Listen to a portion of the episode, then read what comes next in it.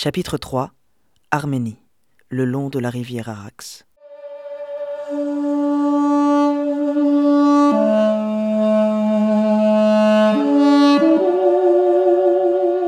Je n'ai pas passé plus de trois jours en Arménie sans m'apercevoir que la clé du succès, c'est de jouer Aznavour et Jodassin à l'accordéon. C'est même le meilleur moyen de se faire inviter à l'apéro et de passer le restant de sa journée à célébrer l'amitié autour d'une bouteille de vodka et d'un saladier de côtelettes grillées. J'ai finalement un peu découvert le pays de cette manière, à la chaleur de ses habitants, de ses monastères ton abricot et de son sulfureux cognac. J'ai profité de cette inattendue popularité du répertoire tricolore pour reprendre mes petites activités de musicien des rues. Dans le métro de Yerevan, la capitale arménienne, je suis ainsi devenu le solitaire ambassadeur de la musique française, déroulant tout le répertoire d'accordéon à succès mondial qui puisse me passer par la tête.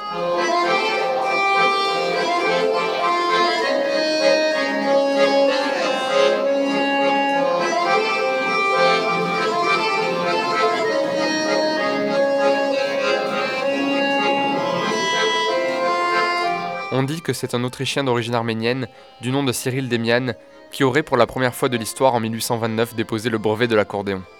J'ai donc choisi l'Arménie pour m'acheter l'accordéon de voyage petit et léger que j'allais transporter jusqu'en Chine. Le facteur d'accordéon que j'ai trouvé à Yerevan était malin en affaires et c'est à coup de tournées de cognac que se sont rythmées les négociations. Au terme de la bouteille, j'ai capitulé pour un petit accordéon blanc au soufflet troué, que l'habile vendeur s'est empressé de vanter en me faisant remarquer tous les petits diamants brillants en plastique collés dessus.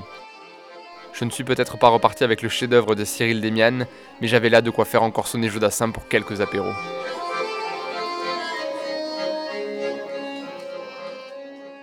Mon séjour en Arménie sera marqué par deux rencontres. La première se passe au sous-sol de l'Institut Naregatsi, où répète un ensemble de jeunes musiciens du conservatoire. Autour du chef de chœur assis devant son piano se trouvent des joueurs de kanoun, de kemenche, de oud, de violoncelle et plusieurs joueurs de doudouk. Parmi ces derniers se trouve Tigrane.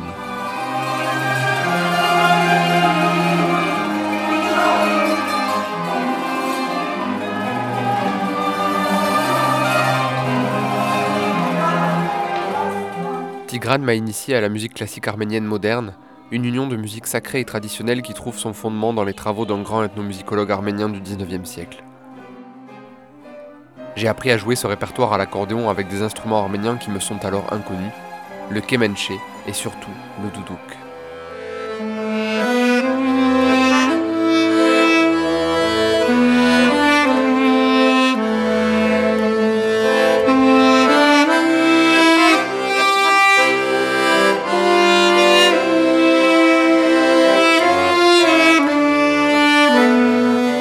Tigrane m'a tout de suite parlé du doudouk.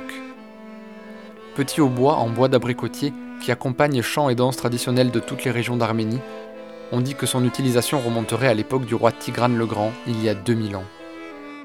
J'ai aimé sa musique ronde et pleine, chaleureuse et généreuse comme les couleurs de la terre arménienne. Tigrane m'a précisé avec fierté que le doudouk est l'instrument emblématique de son peuple.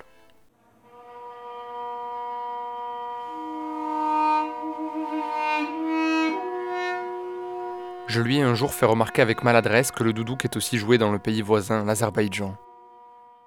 Il est devenu furieux et m'a répondu qu'il ne savait pas de quoi je parlais. Je n'ai pas bien compris sur le moment, mais un mois plus tard en Iran, j'aurai par hasard la même discussion avec un Azerbaïdjanais. Pour ce dernier, le doudouk ne s'appelle pas doudouk mais balaban et c'est un instrument d'Azerbaïdjan seulement. Il est vrai que l'Arménie et l'Azerbaïdjan se livrent à une guerre sans merci depuis près de 30 ans, mais en sont-ils vraiment arrivés à ajouter la souveraineté des instruments de musique au sujet de la discorde? C'est en tout cas pour parler de musique et de projets que j'ai récemment recontacté Tigrane depuis Paris. Il m'a répondu que nous verrions cela dans deux ans, car il est actuellement en plein service militaire.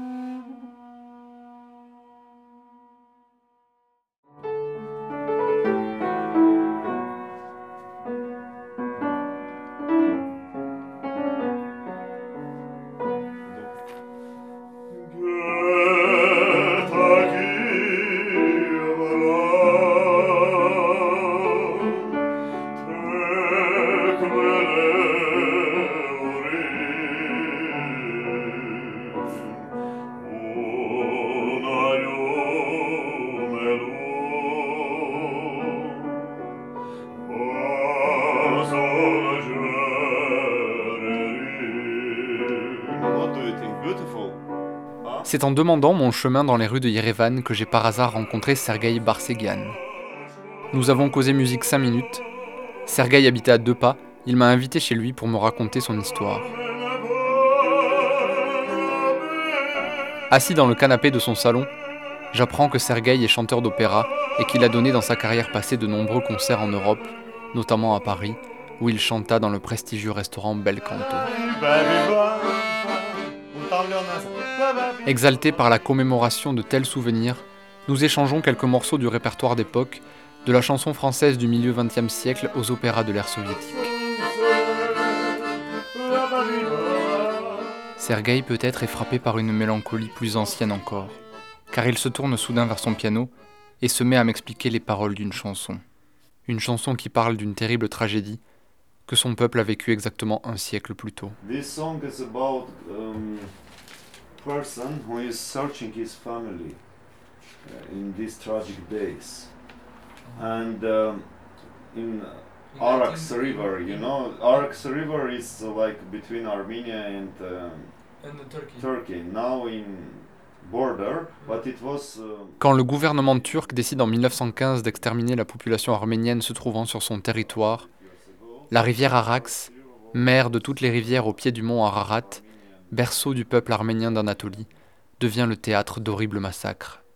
Alors ligne de démarcation naturelle entre Empire ottoman et Empire russe, la rivière devient une frontière salutaire pour ceux qui, face à la fureur du génocide, parvinrent à se réfugier de l'autre côté.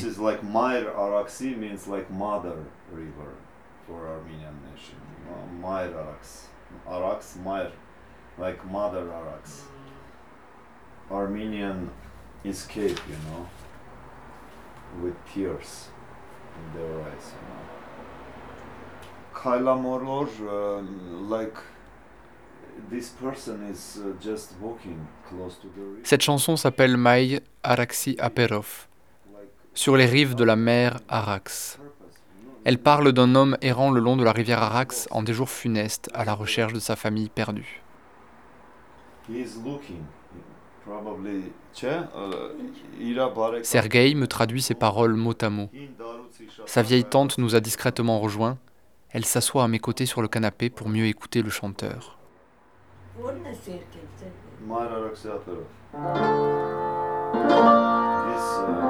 Désemparé, en pleurs, l'homme sait qu'il ne retrouvera probablement jamais sa famille. À ses pieds, la rivière a dû être témoin d'une horrible scène car son cours tourbillonne de flots boueux comme après une soudaine tempête.